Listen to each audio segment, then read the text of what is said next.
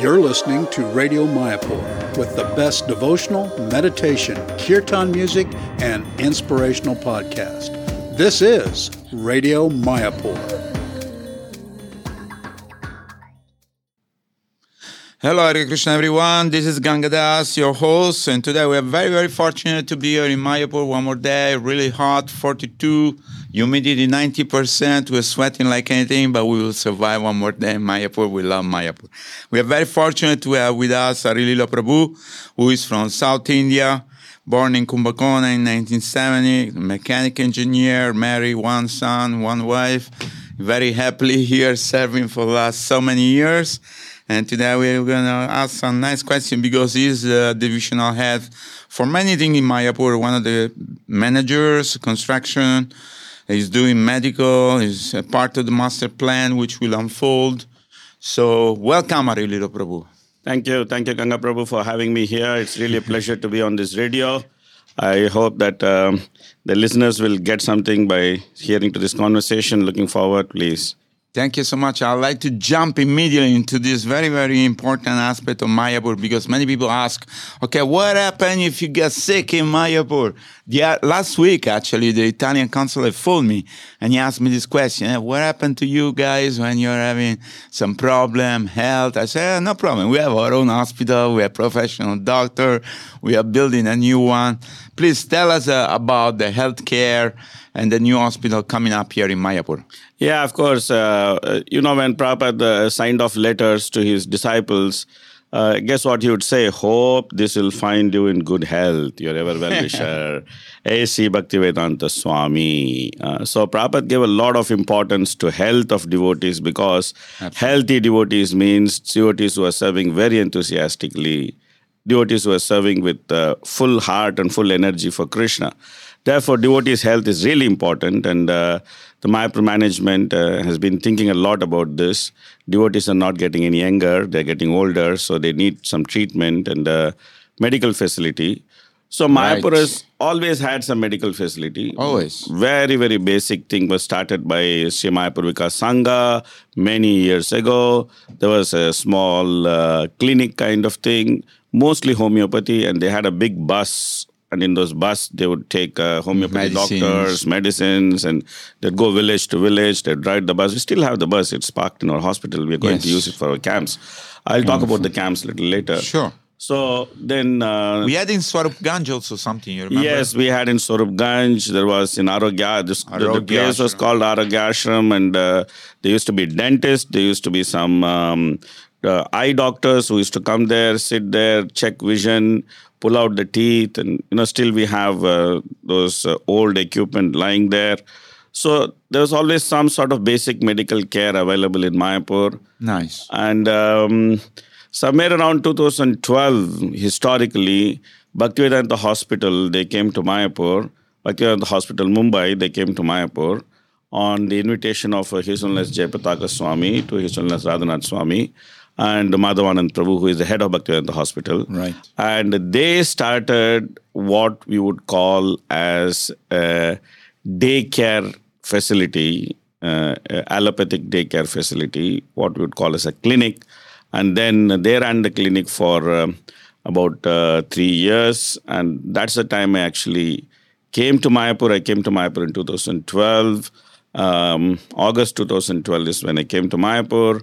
I was studying for a year and then I joined Mayapur management in 2013. In 2014, I was a deputy director and I was asked to take care of the liaising with Bhaktivedanta Hospital. That's how my association with healthcare in Mayapur started, just to help Bhaktivedanta Hospital. But somewhere in the middle of 2014, Bhaktivedanta Hospital decided that it is too far. They are in other end of India. Calcutta is in this end of India. It's just too far. I mean, from Bombay all the way to Calcutta. Literally the other end of India. So they decided it's too far. It's too much for them to manage. So then they wanted to give it back to us. So we took it back. And then we have been trying to develop the hospital one way or other. From 2015 onwards, various proposals came, but none of them were so much successful. But then in 2020, something came which we never wanted, which is COVID.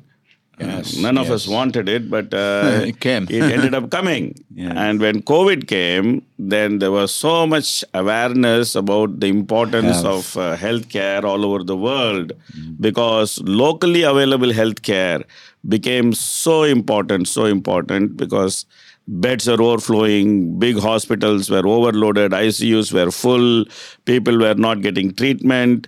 Luckily for us, we had good doctors. Some really good doctors joined us just before 2019.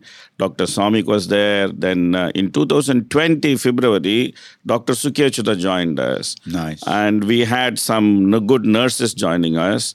And it was just like Krishna was preparing us for the pandemic. And then the pandemic, boom, comes and hits us. And we were free from COVID, I think, almost up to July, August. And then August 2020, then COVID came and told Mayapur, hi, I'm there. And then, guess what? All the brahmacharis were sick. How many devotees we lost due to COVID, more or less, in numbers? In first wave, we hardly lost anybody. In first wave, we would have lost about 2 devotees, and that was because both of them came to us almost just before they were going to die. You know, it's like they came to us the last moment. You know, we couldn't do anything. There was no room to monitor. There was no room to do anything. So that was the wave one.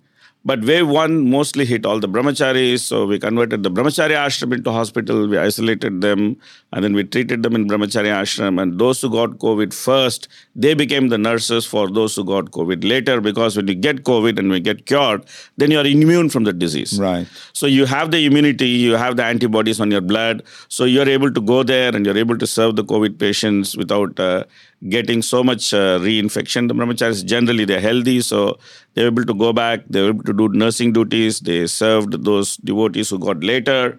So this way, somehow or other, we came out of the first wave, and then we were very happy. India opened up again partially, and then the crowds were back, and then we were thinking, okay, COVID is gone, crowds are back, and then boom, second wave. But the second wave was really bad. It's really bad. Because we were so overconfident after doing the first wave. We were thinking that we have the formula, we have how to handle COVID, we know the disease, we know what kind of animal it is, I mean, what kind of virus it is. And then, you know, we thought that we can take it. But then the second wave was a completely different strain. It hit us very badly. And in quick succession, I think in 3 days, we lost 4 devotees. And that came like a big shock for the medical team. And then we scrambled back, and then we said, let's go to the drawing board. Let's see what is this. Let's see why we are losing devotees. And then we found that this strain requires huge amount of oxygen. And therefore, comes into picture the Temple of Vedic Planetarium. Right. Because which connection? What do you mean? I'll tell you what is the connection. Because the whole of India was actually scrambling for oxygen. Nobody was having oxygen. Yeah. The whole of India was scrambling for oxygen. And the Temple of Vedic Planetarium, for their welding work, they had a huge contract with an oxygen supplier, right, which mandated them to supply a good amount of oxygen cylinders, and then the entire supply of the Temple of Vedic Planetarium oxygen was simply diverted towards Mayapur. We had enough and more oxygen with us. We had lined up huge amount of oxygen cylinders outside Vamshi Bhavan. I still have this photograph, I think, somewhere in my phone. Like so many big cylinders, I think 25 or 30 of them lined up on the entrance of Vamshi Bhavan. Every day we would haul oxygen cylinders, go to Calcutta, bring new oxygen cylinder, take it, bring. And the most prominent loss of life was, of course, the whole community came to pay homage to Pankajangri Prabhu. Yes. And Pankajangri Prabhu was the biggest loss we had in second wave, the heart-wrenching loss of Pankajangri Prabhu. I still remember that day he was coming, and we were actually trying to bring him from Calcutta because he was so serious. But before that, I would like to say something because I think it's very important that why the hospital came, what is the background of the hospital. Something is there I'd like to share with the listeners and to you. See, when Pankajangri Prabhu became very sick, and when we knew that he was having COVID, initially we were trying to treat him like trying to treat everybody here. So we were trying to treat him. Then later we found that his oxygen demand is increasing. We are unable to take it. He needs some machinery. He needs some gadgets, which we don't have. So we decided to take him to Kolkata. And then before we took him to Kolkata, he was very, very clear. Don't put any tubes into me. Yes. No iron lungs. Yes. He even gave it in writing, and that was ratified by Jananivas Prabhu. He also wrote saying that no artificial breathing. If I have to leave my body, just bring me back to Mayapur. Right. So then we arranged to take him to Kolkata. He was put in the ambulance, and then he was going. It took about 5.5 hours for him to reach from Mayapur to Kolkata.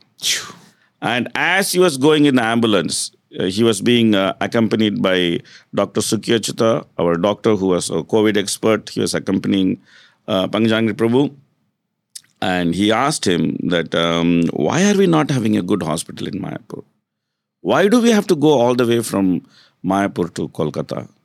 It's better to sit in the Brahmacharya ashram and leave your body than to travel from Mayapur to Kolkata on this wretched road. Yes. That was his statement. Yes. That was his statement, and that was his desire that devotees should have some facility in Mayapur. Absolutely. So he went there, and then he was treated, and so much there was such a pendulum thing that, you know, some days he was good, some days he was not so good. Yeah. And finally, the doctors started losing hope because he was not able to recover his breathing, and he was more and more dependent on oxygen.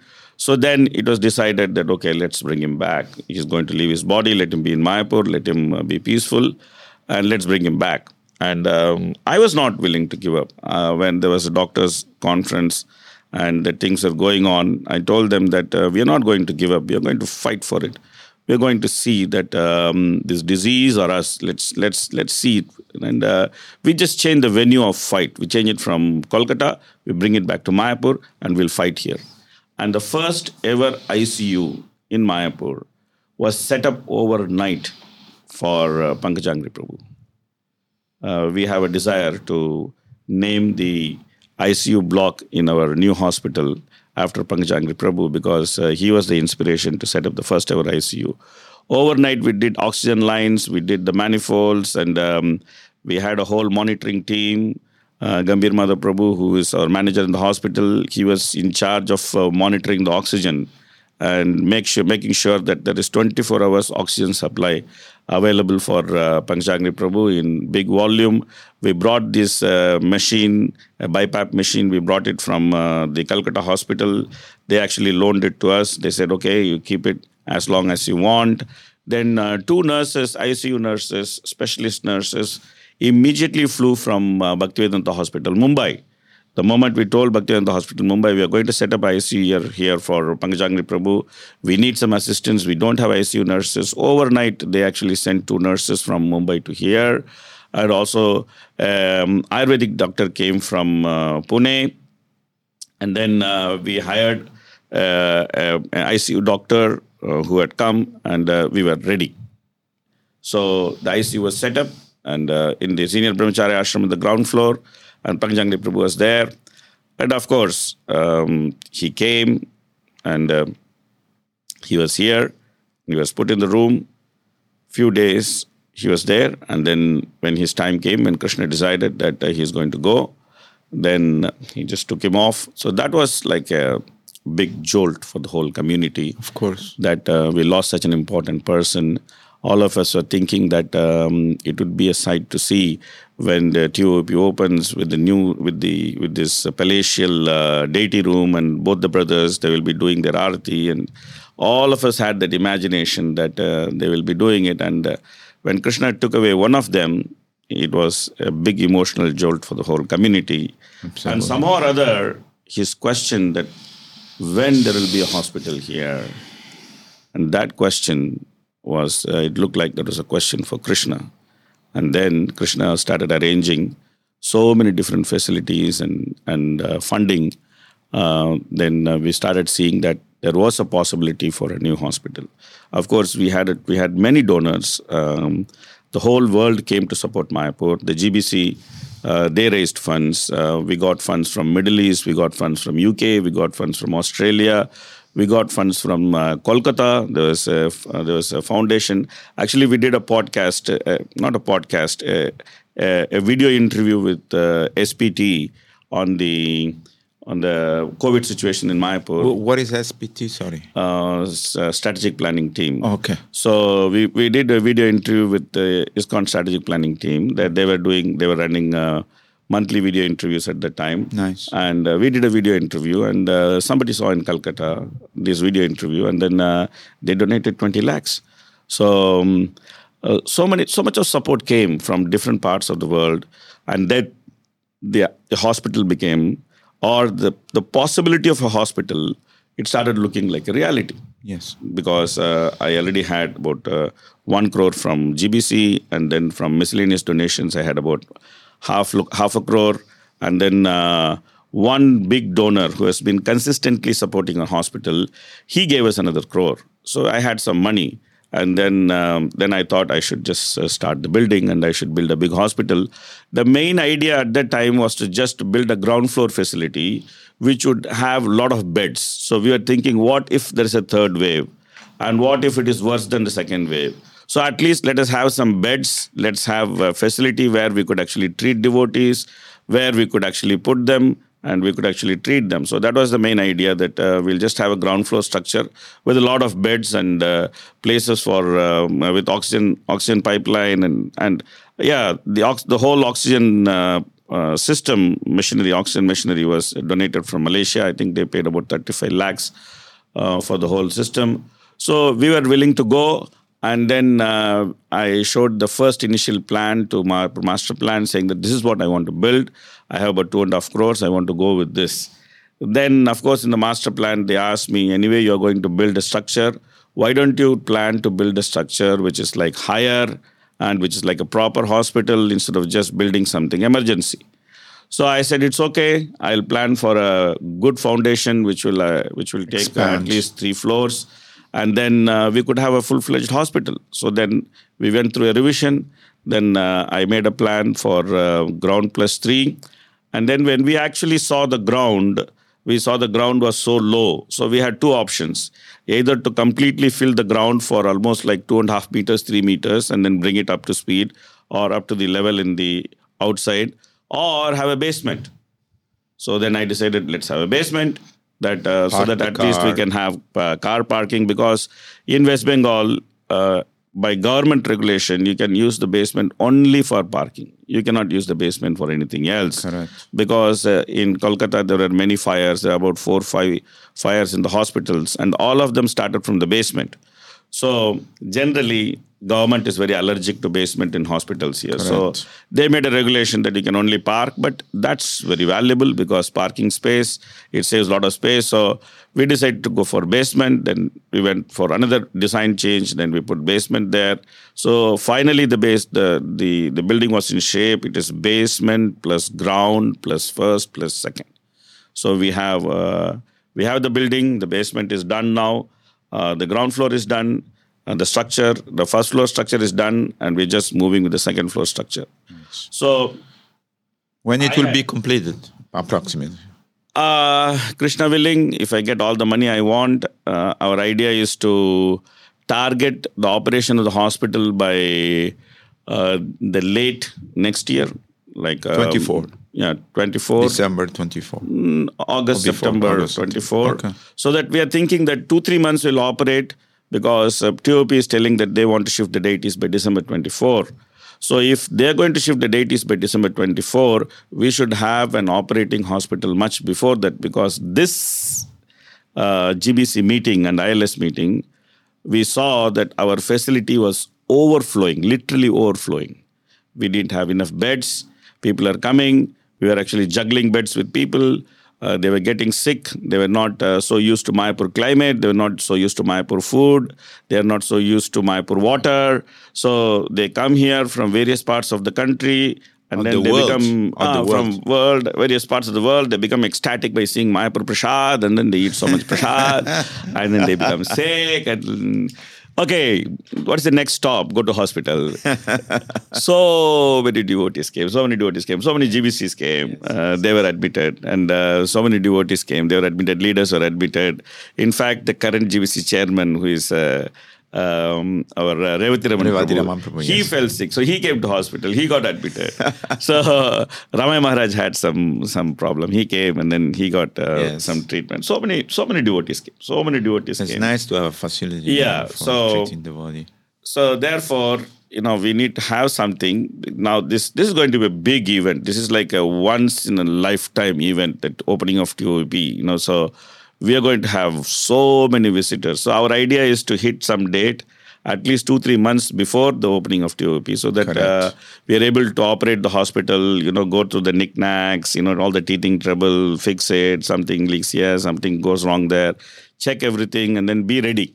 Correct. So then devotees come, they just ecstatically attend the festival, and then parikrama, and then they ecstatically fall sick, and then they ecstatically come to hospital, they ecstatically get treated, and then they ecstatically go back, recharge.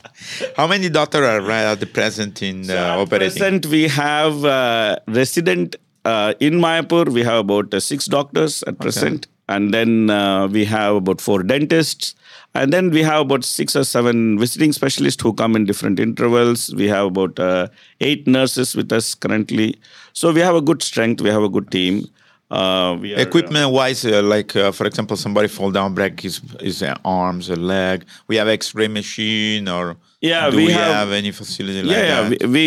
We have a state-of-art X-ray machine. You take X-ray, then immediately it appears on the computer screen. It goes to the WhatsApp. It can be sent to any part of the world in minutes, in seconds. It can be sent to any part of the world. Anybody can a good radiologist can they see, they can diagnose. We have a very good X-ray machine. We have ultrasound machine. We can do ultrasound. We can see what is wrong. And we have a state-of-art ultrasound machine. It's like a latest G model machine we have. Nice. It's a good machine. And then we also have a CT scan machine. CT scan? We have a CT scan machine here. Wow. And we do free CT scan for everybody. Because we got the CT scan machine through CSR. And there was a company called Indian Railways Finance Corporation. His Holiness Gopal Krishna Goswami Maharaj. Yes. He has contacts with that company, and he arranged for this CSR to be for CSR funding for this machine. So, of course, we renovated the entire ground floor for accommodating that machine of the existing building to accommodate that machine. And they have given this machine free of cost to us. It cost about 3 crores. 3 crores is US dollars. Whatever it is, you can divide by 82. It's just a lot of money. So most of the CT requirements, 99% of CT requirements, except a certain neurological requirement and cardiac requirement, 99% of the CT requirement could be met with the CT scan. Nice. And more than 1,500 free CT scans have already been done. Average in a month, we are doing about 225 to 300 CT scans for free. We don't charge the patients anything. They come with a prescription. They show to the reception. It's automatic. They see the prescription sees that the reception sees that there's a proper prescription from proper doctor. Then they just go there. They get the CT scan. They get a free report, and then that's it. Bang. So it's very important because these people. Some of these people, especially in this area, they're very poor. They are daily agricultural labor. They don't have any source of income properly. Sometimes we write some tests for them, and then they ask us how much this test would cost. We'll tell them, okay, this test would cost you 200 rupees. This test will cost you 300 rupees. And then, believe me, these people start thinking that because I don't have money for this test. Then they say, okay, doctor, what can I do? I don't have money.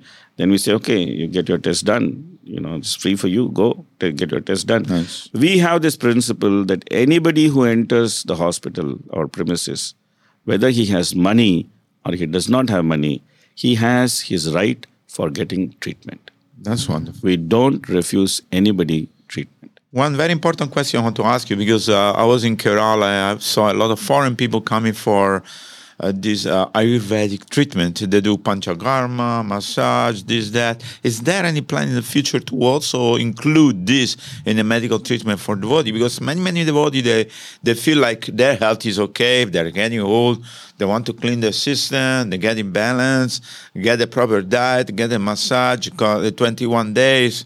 People spend a lot of money going South India doing this treatment. I don't know whether it's their feature in our hospital as well. So let me speak about our plans for the healthcare. Yes. So it's not just hospital. We have plan for healthcare because hospital is just one cog in the wheel. It's just one cog in the wheel. So because I'm also in master plan, so I also work on the master plan related stuff. So the healthcare infrastructure in Mayapur, currently we have 5 acres of land, which is allocated in a very prime place where the existing hospital is there. In the back. In the back. We have 5 acres of land, nice. Which is overlooking Ganga, which is allocated for the hospital. Beautiful. So now what is going to come there in those 5 acres? So right now we have a very small hospital. We have an existing building which we are expanding, we are upgrading. Yes. So that existing building will become an outpatient building. Okay. That will be... People come on a daily basis. All the doctors will sit there, they will get checked and then they will go.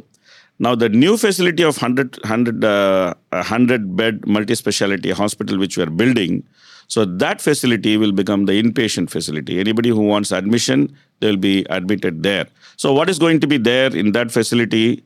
There's going to be a 24-hour emergency and trauma center with an emergency operation theater. So if someone comes for an emergency, then they need an operation. They don't go into the operation theater. Just there's no wastage of time.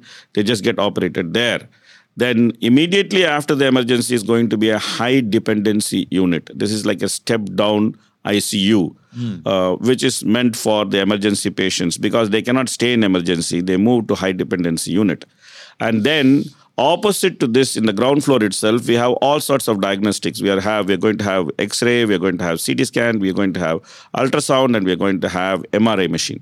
So all the imaging requirement is just going to be just next to the emergency, and it's also easy. It's on the ground floor. All the public, they can come and access there. And then in the ground floor, we also have an inpatient pharmacy. We have an inpatient phlebotomy. And then, what is phlebotomy? Phlebotomy means the facility to draw blood and take tests, the tests and stool and urine and all phlegm and all those things. Yes. So there's going to be an inpatient facility for collecting all the samples. Then there's going to be a huge reception where people can sit, they can wait, they can register themselves. Then there's going to be an insurance office, which will deal with the insurances.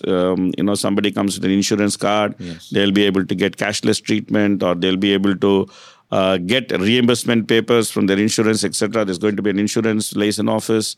Nice. And then there's going to be daycare facility in the ground floor.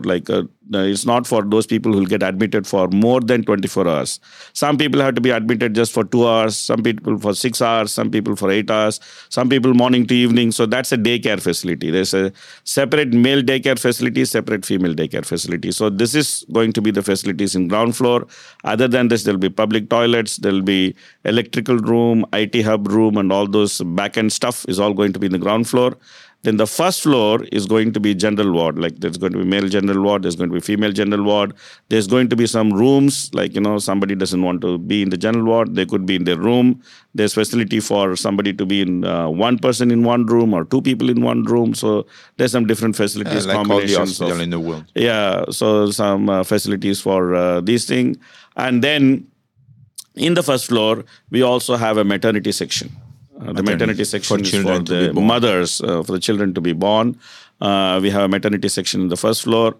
So that is, and then we have a dialysis section in the first floor, which is meant for dialysis patients. They can come and get their dialysis done. So the second floor is going to be an operation theater complex. We have 4 major world-class state-of-art OTs, operation theatres, which are going to be modular OTs with proper infection control, laminar flow. Each operation theatre is going to cost us about 1.5 to 2 crores. So that's that kind of facility we are going to bring. And then there's going to be a big sterilization unit, which is required for the whole hospital. Then there'll be the ICU section, the first floor. And then We have the labor ward where the women will give birth, a labor room. And then we also have adjacent to that the neonatal ICU for small children who are born, neonatal ICU and the pediatric ICU. So this way, the 100-bed hospital is going to have all the facilities, 90% of facilities which is needed for the community. If the only thing what we cannot do neurosurgery, we cannot cut open the heart and then do an open heart surgery. Except these two things, we are going to able to do most of the things which is going to be there. Now, people always ask me that, okay, you're making such a nice facility. What about manpower? Are you going to get good doctors? Do you have good doctors? So this is like, always this is like chicken or egg story. Like chicken comes first or egg comes first. So whenever there was no facility, people used to tell me, oh, there's no facility here, how doctors will come, Now facility is coming, people, oh, there's facility here, how doctors are going to come. Okay. So now, let me tell you, I have a very good news for everyone, those who are listening to this podcast, that we are going to get some best of the doctors in the world. There's so many doctors who are writing from different parts of the world to They want to come. They want to come. They want to serve. Like... one doctor from Australia, he's already in touch with me for the past 2 years. He is born in Bengal. He's a local Bengali, and he has a degree in surgery from UK, and he has a degree from France. He has a degree from Australia. He has a degree from Ireland, and he is now a professor in Australia, and he is doing his surgery there.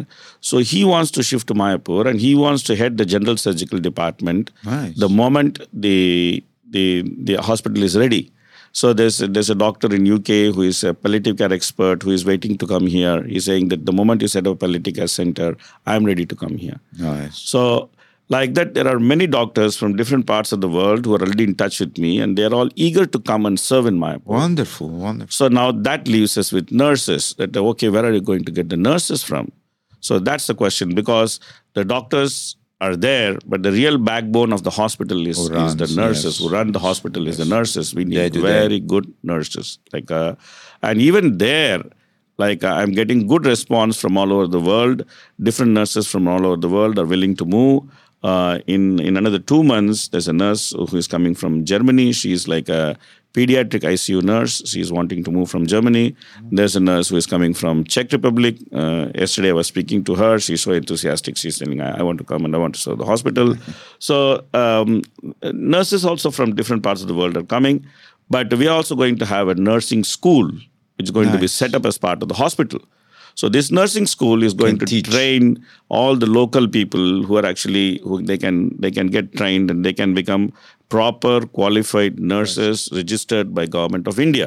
Nice. So then we are going to have an endless supply of nurses because once they get trained in 2 years, then their entire practical training on the third year is in the hospital.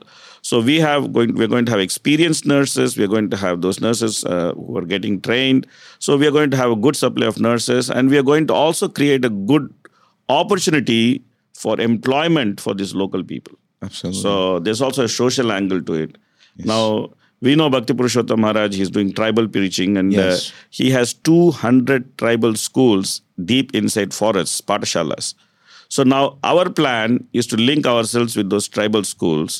So wherever he has tribal school, we want to actually open a primary health center. And we want to bring those tribals, put them in the nursing college, get them trained as nurses, as paramedics, and then send them back to those tribal areas and put them in those primary health centers. Then, bang. They can help their own people there. Over few years, we have taken education and medicine both to the tribals. So we have very good plans for future. So this is, and then we're also going to have a palliative care center, because every year, even now, at least 7 to 8 devotees from all over the world call us and then tell us that, do you have a facility for us to leave the body? Yes. We are terminally sick. Yes. We want to be in the Dham, and we want to be surrounded by devotees, and we want to leave the body. Nice. Even recently, there was a Gaudiya Math Sannyasi who had actually come And he was ill beyond treatment. And recently, His Holiness Shubhak Swami Maharaj, he recommended him to come here to the hospital. He was there in the hospital. He left his body. Now there's a devotee from Russia who is coming. He's terminally ill and he wants to leave the body and he wants to come and stay here and leave the body. So it keeps happening. Before that, Brahmachari from Canada came. He's a Prabhupada disciple, book distributor. He was here for about 8-9 months. Then he got admitted because he came terminally ill. Then he said, anyway, I'm going to die. Let me run around till I have strength in the body. He was a very enthusiastic person. He was running around here and there. And then Finally, when he lost his strength, he came and he was in the hospital. He left his body. So this is a very, very standard thing. Like people want here, you come here and they want to leave their body. So we want to have an exclusive 10-bed facility for them. Yeah. Yes. With assistance and the people who are preaching to them. Yes, people who are with them, reading Bhagavatam, doing some kirtan, doing some Krishna Katha. They're able to see the daily program of deities, and if they take their bed to the terrace of the building, one side they could see the TOP Chakra, other side they could see Ganga. Nice. They know that, I'm going to see here and I'm going to go there.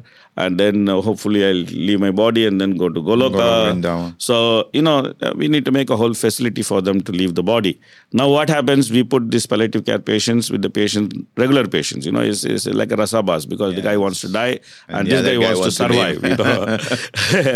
And then this guy wants to have kirtan throughout the night. This guy wants to sleep nicely. He doesn't want to get disturbed. So some rasabas is there when you try to put these kind of patients together. So we want to actually separate. We want to have a palliative care facility and then give them the space and give them the comfort with which they can die nicely in Mayapur, and hopefully they go back to spiritual world. Maybe they will take us also back to spiritual world. Sure. Yeah. So anyway, palliative care facility. So then we are also working like in Mayapur until 2016, there was a proper disciple, Krishna Lila Mataji, who is like a midwife, and there was... there were 2-3 proper disciples who were actually midwives. I'm sure you know Ramadevi. Ramadevi Mataji was there. Krishna Lila Mataji was there. They train a lot of girls. Yeah, they train a lot of girls. So now Krishna Lila Mataji is back with us. Nice. So she is setting up a natural birthing center in as part of our hospital. That's nice. So now we have birth, we have death, we have disease. So what about the Ayurvedic treatment? I'm asking you. This, So because some people that are really into Ayurveda, they're very attractive, especially for other people. I'm going to answer your question because I wanted to go sequentially because this is also... I thought you forgot. No.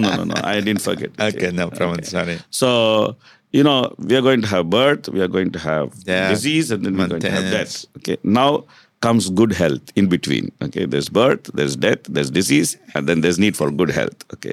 Mostly this is where Ayurveda comes. And day for yesterday, I was talking to one doctor. His name is Dr. Hari. Okay. And he is an expert in Ayurveda. He had his basic training in the Coimbatore Ayurveda Hospital. Yeah. And he is now running his own setup in Kerala. Oh, nice. And I had a long conversation with him.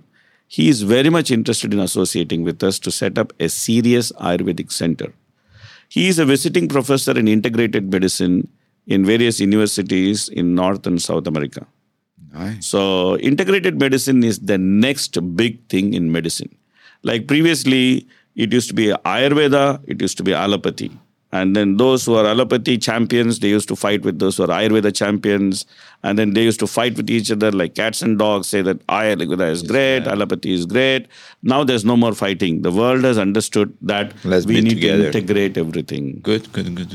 This is now the big branch. And that means they're not fanatic anymore. Yeah. This is called integrated medicine. Yes. Like you have some strengths, I have some strengths. Why not come together? Let's put it together and give the best service to the patient. Absolutely. Okay. Some things Ayurveda can do, some things allopathy can do. Yes. So what allopathy can do best, take it allopathy. What Ayurveda can do best, take it in Ayurveda. Yes. So integrated medicine is going to be the future. And it is going to be not only limited to allopathy and Ayurveda. Naturopathy is going to come inside. Yoga is going to come inside. Yoga is going to have a big... it's going to have a big part in integrated medicine, especially the wellness part of it.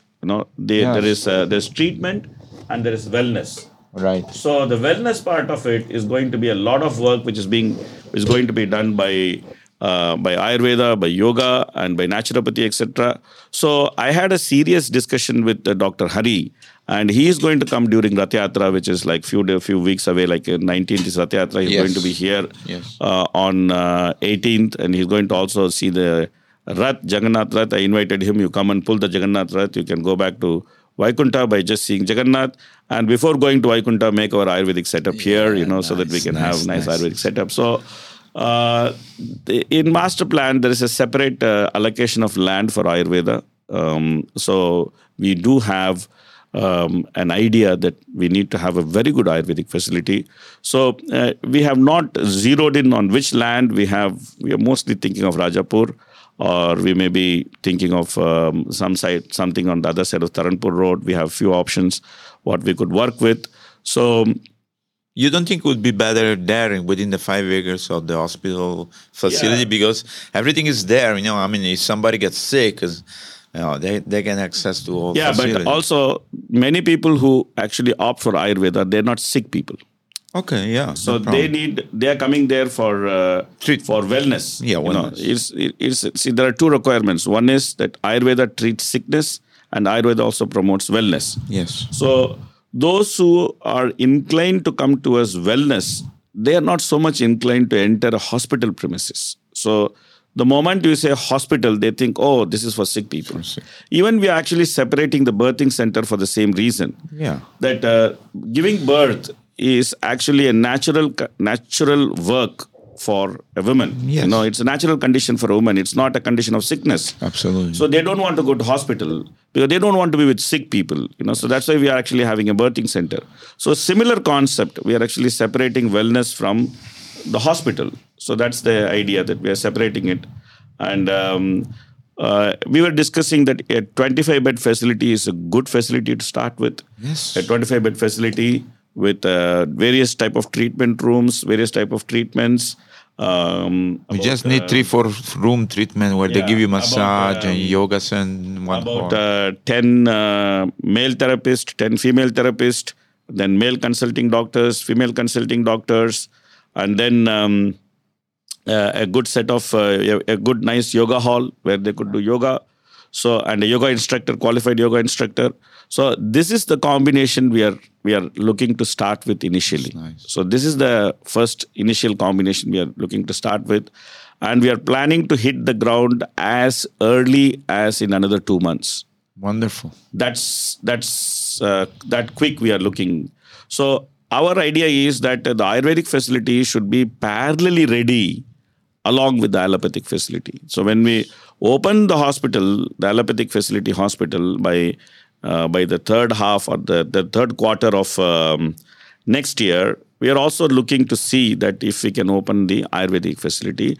If we are not able to hit that for some reason, we may actually open it by end of next year. So that's what we are looking for. Of course, subject to funding. Everything is subject to funding. Yes, but, of course. Krishna's mercy, money seems to be coming. Devotees, we have not gone to devotees to ask for money. There's one private donor who is interested in donating a good sum of money for the hospital. And then we are also looking for corporate social responsibility funding, like CSR funding. It's called corporate social responsibility. It's a mandatory legal program by the government where companies who make large profits, they are supposed to give 2% of their profits for the hospital for social causes. So rural healthcare is one of the social causes which is recognized by Government of India. So we are in the process of getting some good amount of money from the corporate social sector. So we may get some money on the corporate social sector. We have 2 good devotees who want to dedicate their Lakshmi for building hospital. So they have been, one devotee has been supporting us for quite some time. Like we have been getting his support from almost 2018. He has been consistently donating to us. Every facility we have increased from 2018 is simply because of his donations. He has been, he gave us, the first biggest donation to the hospital actually came from him. Nice. He was the one, he gave us 50 lakhs in 2018 he gave us 50 lakhs.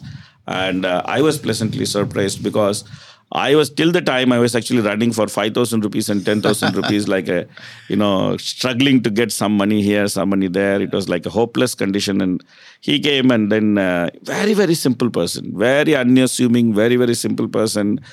He doesn't want his name to be mentioned. He doesn't want any sort of publicity. Very quietly, he has been donating a lot of money. Fantastic. Till now, he has donated about 8.5 crores for the hospital.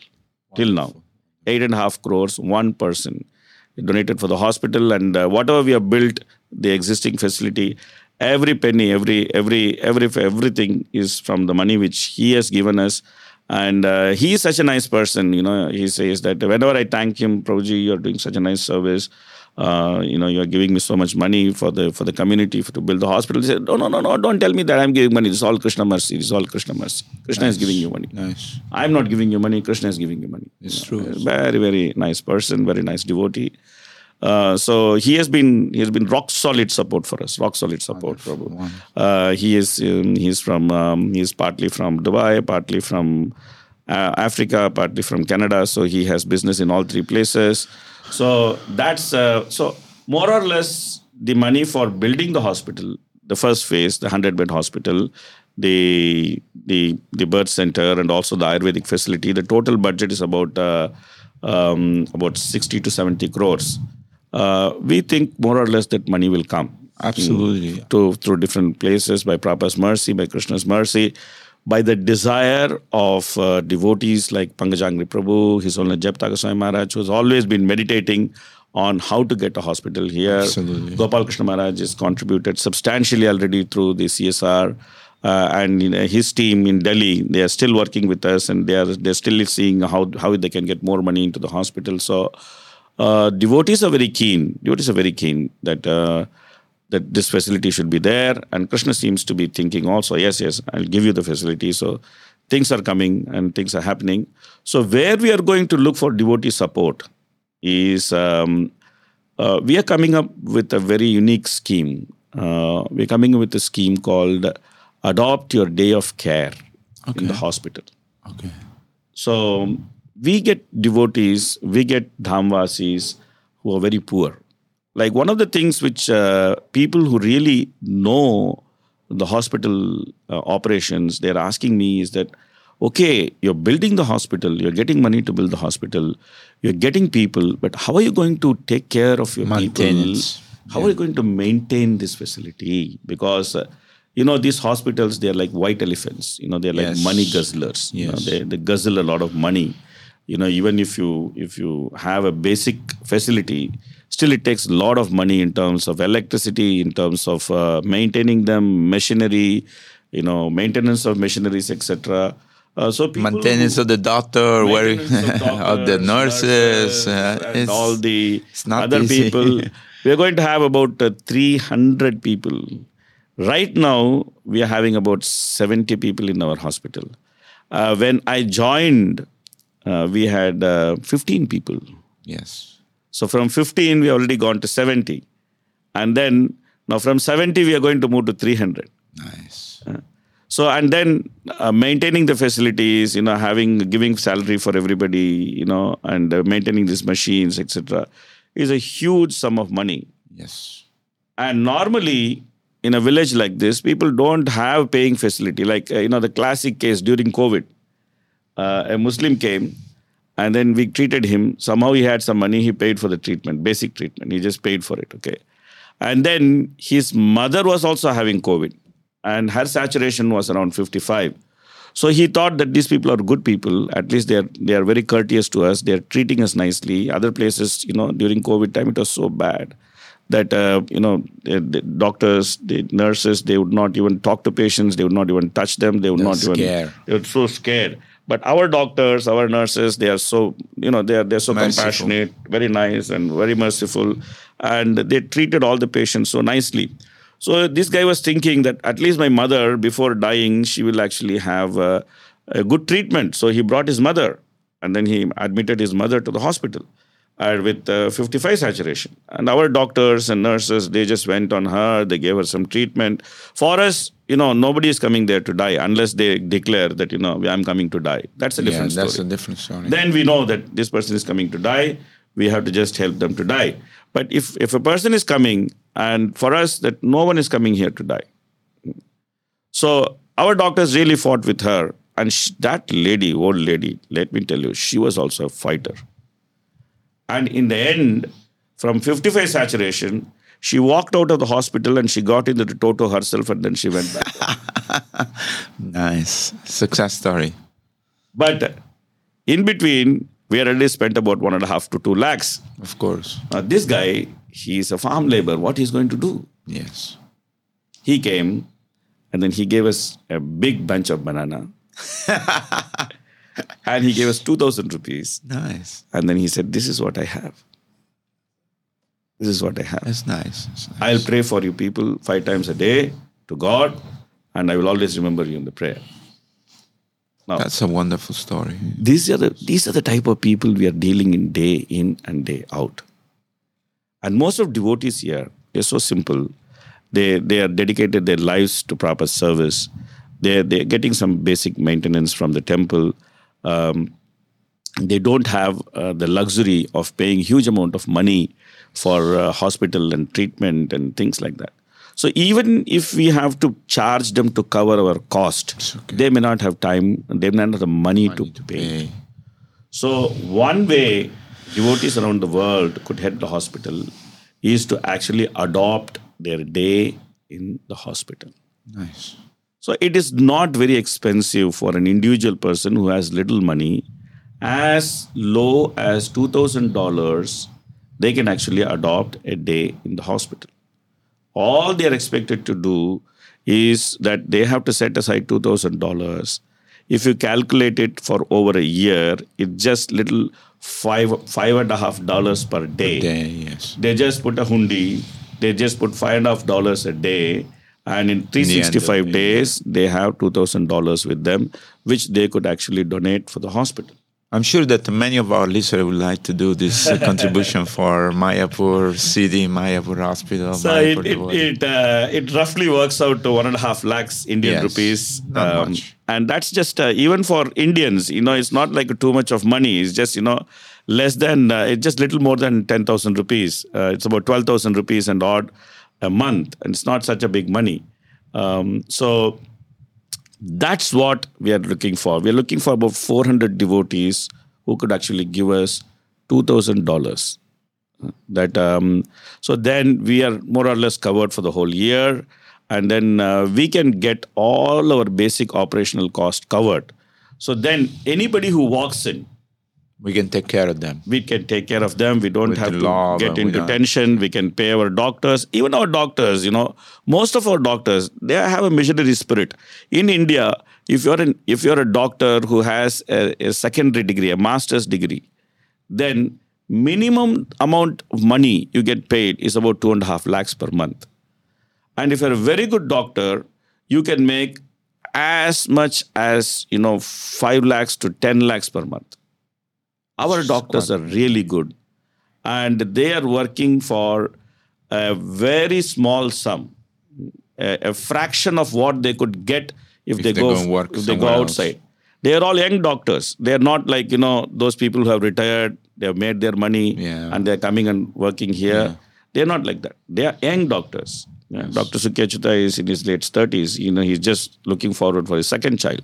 Yes. Samik is again late 30s. He's just, he has 2 daughters. I think maybe he'll have a third child. So, we are working with a very young team. Very young team. Wonderful. I am the only old monkey in the team. Rest of them are all young. So, we are working with a very young team, very dedicated team with missionary spirit. They are not interested in making money, but at the same time, they have a family which needs to be taken care. They have expenses which need to be taken care. So we are already working with a very low running cost. But still, that's why, we are able to cover, at least our calculation is that we'll be able to cover a day's cost in $2,000. Otherwise, for a hospital like this, a day's cost would be anywhere between $5,000 to $6,000. So just because we are working on shoestring budgets, just because we are negotiating with our equipments very nicely, every time we get an equipment, we make sure that it comes with 5 years free warranty. So then 5 years, we don't have maintenance cost for the equipment. So everything is carefully done to reduce the cost, the burden of the institution. So that's what we are looking for from the devotees. That's what we're going to seek as assistance from devotees. So that anybody who walks in, we can actually give them a treatment. They only have to pay for medicine. And if there's some operation or some expert which is needed to come in, they pay for the expert consultation and they for some basic operational cost of these operation theatres, etc. Otherwise, you know, they get beds free, they get consultation free, they get investigation free. So that's our request. That's what we're going to look for from devotees. Not a big ask. We are going to spend, a substantial amount of money, about 60-70 crores in putting the facility. And then we are just going to beg for 1.5 lakhs from each devotee. I'm sure that Krishna will send us enough money, Harilila Prabhu, and yes. We are sincerely working. You are working very hard. But let me jump now a little bit, and I would like to ask you, because you are one of the divisional head and master plan involvement. Tell us about your responsibility as one of the manager of Mayapur, because this is a big subject. I mean, we don't see the manager. I mean, the common people see everything is going on, beautiful, nice, is clean, construction is going on, the Didi looks beautiful, the garland is beautiful, Prashadam is fantastic. But as the manager of Mayapur, we don't want to go into detail, but how you manage Mayapur, let's see, as a whole, because it just gives us a little glimpse or idea. I was one of managing with you for many, many years. But I want to ask you, because I've not been in management for many years now, and I'm seeing that everything is going nicely and wonderfully. Of course, there are challenges. I'm not saying no. But as one of the managers, how you see your responsibility, how you see the city growing, how you see you're fully dedicated to this. So give us your vision about that. So generally, we understand good management is invisible management. When the management is invisible and things are going on very nicely, then it's very good because you don't see a heavy structure. Because normally in the material world, the structure has to be so heavy. That's why get big titles. They get this director, that is big titles and big things. But when people are dedicated to serve Prabhupada, then things go very nicely. So overall, I'll just give you some little brief of the overall structure. So there's GBC, there's Bureau, and then there is Mayapur MEB, the Mayapur Executive Board, which is the visionary body, which gives the vision. It is a combination of GBC members and Bureau members with also the sitting GBC chairman being the ex officio member of the MEB. And then there are 5 co-directors who are actually managing the entire show in Mayapur. His Holiness Jayapataka Swami, His Grace Chaitanya Prabhu, His Grace Tapan Mishra Prabhu, who is also a GBC, who's just joined as co-director. Nice. His Grace Rajavlas Prabhu, he is quite famous all over the world as a TUVP man. And then His Grace Subhakshana Prabhu, he's like a Mayapur man. He came as a young man in Mayapur. He's educated in Gurukula and he has grown up in Mayapur. He's an out-and-out Mayapur man. He knows Mayapur at the back of his hand. He has also seen Mayapur growing. So we have good, qualified co-directors in Mayapur who are actually driving the ship. Nice. These are the people who are driving the ship. And then there are the divisional heads who are actually the ground managers. And these divisional heads, they have been steady. Many of them have been, doing their operations for decades. They have been sitting there. They know their job. They've been they're dedicated to their job. They have built these divisions ground up. So they know how these divisions work. So there are preaching divisions, like there is Sankirtan, there is Gita course, there's Namahatta. These are different preaching divisions which are flourishing. They have their own guest houses, they have their own kitchens, and they are also expanding. And then there are service divisions like Central, like Hospital, like CPD. And you see them also expanding very nicely under the leadership of our co-directors. Then there is the guest house division, which actually runs the guest house, which you were also there for some time, and you're managing the guest houses. So the guest house division is now poised to actually expand heavily because naturally, this is going, the demand for coming and staying in Mayapur is going to increase like anything with the opening of TOP. So there are many new guest house programs, guest houses being planned in the master plan. There's going to be accommodation for, ultimately there's going to be accommodation for about 20,000 people every night. So huge expansion of guest houses, which is being there, huge expansion of prashadam halls, like Sulabh is going to expand into multifold. We already started distributing free prashad morning to evening, so that's going to expand multifold. Annadan is going to expand multifold. Gita is looking for a big prashadam hall. Gita kitchen prashadam hall is already designed.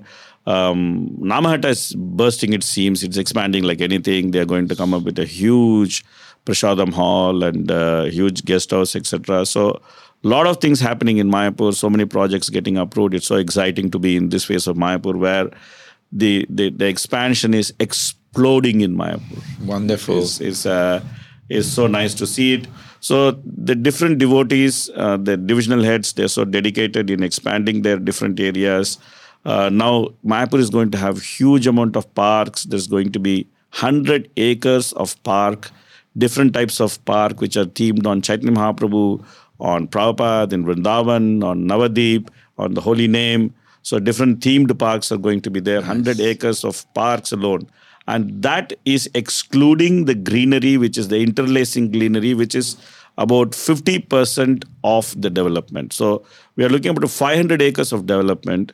So in 500 acres of development, we are actually looking for 250 acres of greenery. And out of the 250 acres of greenery, 100 acres of greenery is dedicated parks. Nice. So we are going to have a wonderful development of a master plan in Mayapur. Yes. We have been consistently and continuously working on the master plan. We had one of the best architects in West Bengal who was actually, who also got the presidential award. He is the firm is called Salient, and they did a design for us, which is a combined mood of the rural and urban design. So they understood Prabhupada's vision. They digested Prabhupada's vision. We had a lot of meetings, advisory meetings, where they actually understood the mood of the place. They understood Prabhupada's vision. We actually enumerated the different vision points, what Prabhupada wanted for Mayapur. So then every vision point has been translated into land allocation in Mayapur, be it deity worship or education or regional development or Sankirtan, or all the different points which Prabhupada said, each of them have been translated into land allocation in Mayapur. And then accordingly, different lands have been allocated in different places. And according to land allocation, the whole plan is as per Vastu. The roads are cardinal. The roads are straight, cardinal Vastu roads, and nicely done. If you actually see the overview, the bird's eye view of Mayapur master plan, you will have a very beautiful view of how the whole thing is laid out with nice straight roads. What is the time frame of this to happen? Because, I mean, one thing is we put it on paper in our mind and we put it, but in Italy they say, fra il dire al fare c'è di mezzo il mare. It means between say something and doing something is a big gap, ocean. I'm just asking in a practical way. Yeah, so I am compelled to remember the master plan presentation I made for the GBC. Yes. A few years back, pre-COVID, I made one master plan presentation to GBC. And the last slide in the master plan presentation was a statement from Prabhupada. So Prabhupada was saying that in those days, Prabhupada was saying that we are planning to have 200 acres of land. And we are planning to have a magnificent project here. And when Lord Chaitanya desires, everything will manifest. Okay. So now we have 500 acres of land. And I could see that Lord Chaitanya desires that the 500 acres should manifest, because I've been associated, not so much like you, like you know, Mayapur for so many years, so many decades, you know, like, I don't know, 30, 40, from 79, 50. I mean. Yeah, from 79, I was a 9-year-old boy at that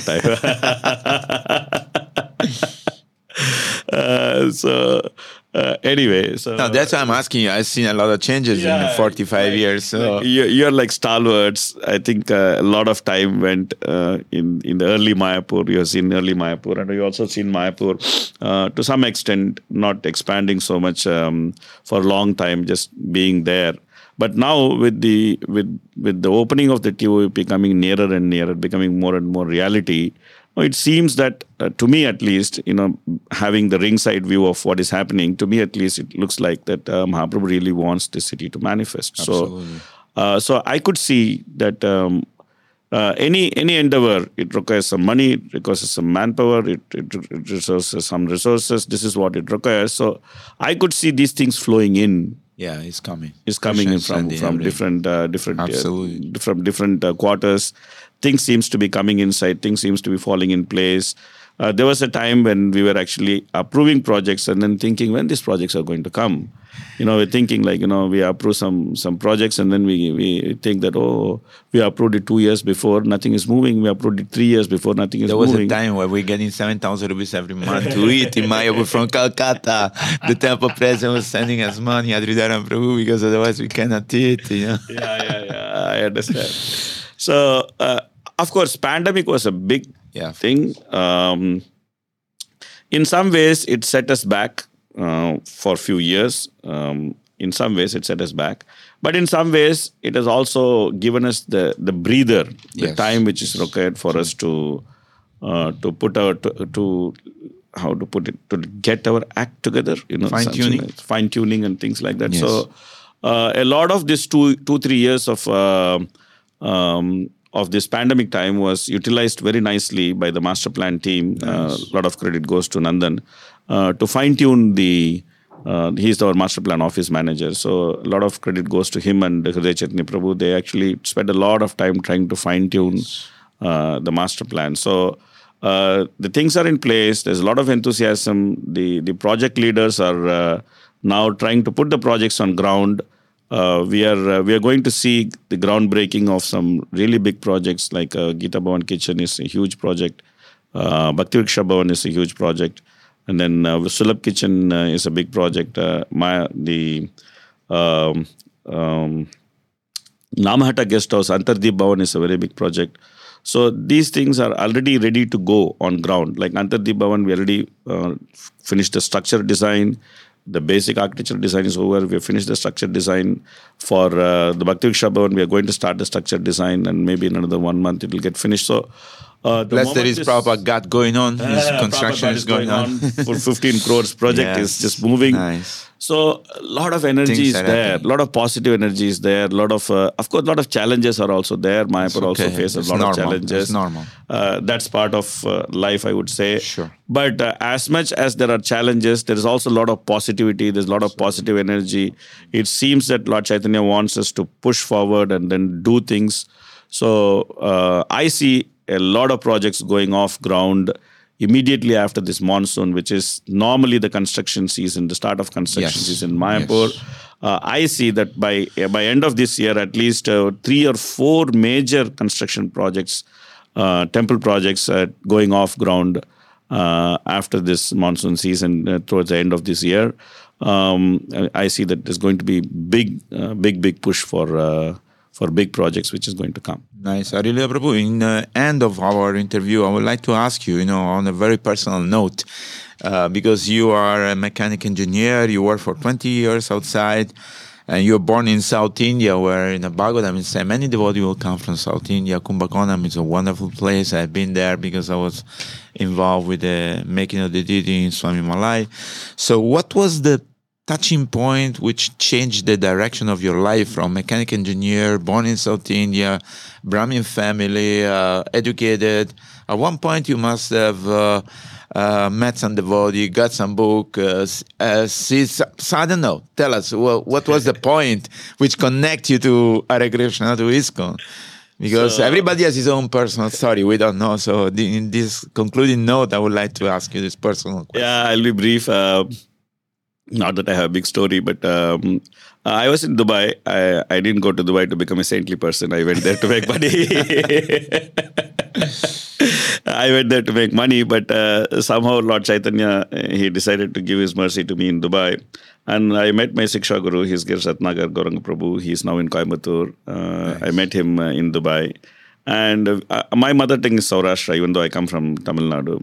My mother tongue is Saurashtra. We are like a small ethnic group of people in India who speak a very specific tongue. and that doesn't have any written letters also. So we are a very small group. So my Shiksha Guru, he's also from the same community. So I was very excited to see some community people in Dubai, because I was thinking I'm going to some cow-eating country. I'm not going to get any of my community people. What is going to happen, etc., etc. But then I found, to my surprise, that there were good amount of people from my community. And I also met my Shiksha Guru there, and in the same building we had two families which actually speak the same dialect. But then he suggested that since two families are in this building, why don't I come in the weekends and then I read some Bhagavad Gita with all of you. I bring you nice prasad for you. You can eat and you can have party and then you can read Bhagavad Gita. That's nice. How we started actually. Nice. We started it more like a social gathering, which actually the weekend in those days used to be Thursday, Friday, because we're in a Muslim country. So Friday is the prayer day. So it was a holiday. So we used to actually read Bhagavad Gita on Thursday nights, eat nice prasad, which he brought for us, and then chill out throughout the night, see a movie, and then, sleep late night, and then get up in the morning very late, have Friday brunch. And that's how our Krishna consciousness started. But slowly, by Prabhu's mercy, by Krishna's mercy, by the mercy of our Shiksha Guru, we got a little bit serious in Krishna consciousness. And then we understood, we are supposed to take a guru, we are supposed to take initiation and things like that. I used to joke with him saying that, I don't know any guru, why don't you initiate me? It's so easy for me. I can just get initiated. And, we used to have a nice laugh. And then anyway, finally I met my spiritual master, his own Jayapataka Swami. I was so impressed with how he was. He was not having stroke at that time. He used to be like a lion, he used to walk like a lion. He used to be like a lion. And, he had the big whompers, and then he goes dong, dong, dong, dong. And he used to go down. It's a sight to see. The first time I saw him speaking Bhagavad Gita, I was thinking, wow, this guy is an American. He's not even an Indian. And he knows God better than me. Yeah. So, so impressed with him. So anyway, we got initiated with him. And but really our change of heart came when we actually studied Prabhupada books very seriously. We are trying to do Bhakti Shastri, and we're studying Isha Upanishad. And in Isha Upanishad, one of the purports, Prabhupada actually says, factually, we need not do anything but devotional service. So we had a big discussion in the class that, that how is it possible? We need to actually maintain ourselves, we need to maintain a family, we need money, we need this, we need that. What is this kind of statement that factually we need not do anything other than devotional service? Then our instructor, Sarvajya Prabhu, he actually asked me a question, because I had a long argument with him that he asked me a question. Okay, you're working in Dubai, you're working for a certain company. If the king of Dubai, he tells you that you resign from this company and then you come and work for me, what will you do? I said, man, what is this question? I just resign and then I just go and work for him. Why should I bother, Then he said that you are ready to believe someone who is going to die, but you're not ready to believe Krishna, that Krishna will maintain you if you actually work for Krishna. That was like, tang. So I was thinking, this man makes sense. It's logical, If I work for Krishna, Krishna will maintain me. What's the big deal? Sure. But then also I thought that it's prudent to, it's better to take a calculated risk, You are a mechanical engineer. I am a mechanical engineer. My mind works like an engineer. So I thought, okay, let's take calculated risk. Let's not take too much risk. Yeah. Each person should actually understand his adhikar, Sure.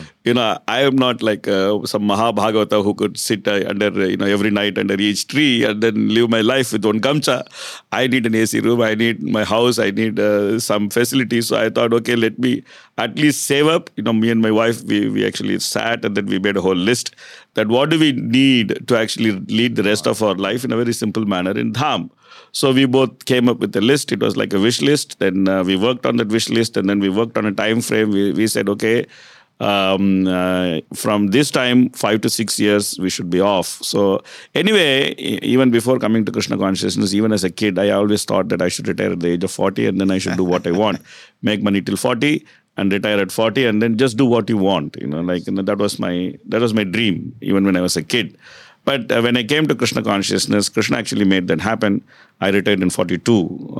And then I came here in 2012. I was 42 at that time. So that was like Prabhu's book actually, Isha Upanishad, that's why I love Isha Upanishad. Isha Upanishad changed my life, Right.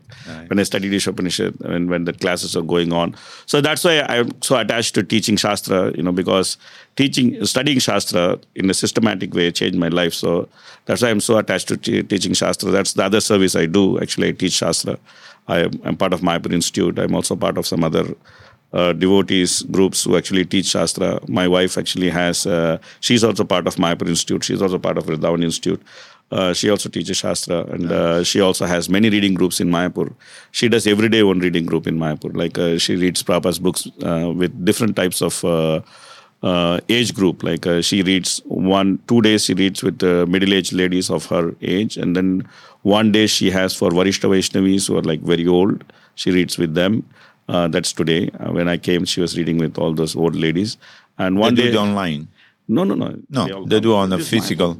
Mayapur. Just people come to your house? Yeah, they come to the house and then we read. And then one day she has for young girls, all these young girls, they come and they read. One day she has. And then she also has 2 days of online class. One day she reads with some families online. One day she is recently went to Malaysia and came back. So some ladies in Malaysia, they want to actually read. Nice. So she has another online program for them. Every Monday I read with men. All the men come, and then every Monday in Mayapur, men in Mayapur, I don't do online, men in Mayapur, they come and we all sit and read 1 hour, 7 to 8 Prabhupada books. We are trying to read all small books of Prabhupada. So that's another thing, to be in touch with Prabhupada's books, to read Prabhupada books, to actually relish the Bhaktivedanta purports, you are happy. Then that's my little life, whatever insignificant life I have lived, that's what it is. No, that's wonderful. Somehow everybody has a story and everybody has a connection, and that connection is divine because Krishna somehow is seen when the divinity is ready in the heart to accept him, then Krishna sends some devotees, some prashadas, some Ratha Yatra. So we like to thank you very much, Harilila Prabhu. I'm sure that people will like to contact you. I don't know if you want to leave your phone number or your email so people can contact you regarding to donation for the hospital, assistance. They want to help you in any possible way, how they can contact you. Yeah, so my phone number, let me tell you, +91 99 337 066 Okay. I'll repeat again. Sure. +91 99 337 066 66 And this is also your WhatsApp number. So this is my phone number. This is my WhatsApp number. This is my Telegram number. So I'm on WhatsApp. I'm on Telegram. I'm on normal phone. I'm on SMS. I'm on everything. iMessages. So whatever you want to send, you can send me. You can contact me on this phone number. My email is Harilila, Harilila, Harilila.jps, Jayapataka Swami, Harilila.jps@iscon.net. So this is my email address. Anybody could write to me on email. I'm also working on a good website for the hospital, and eventually in another few weeks that should be ready.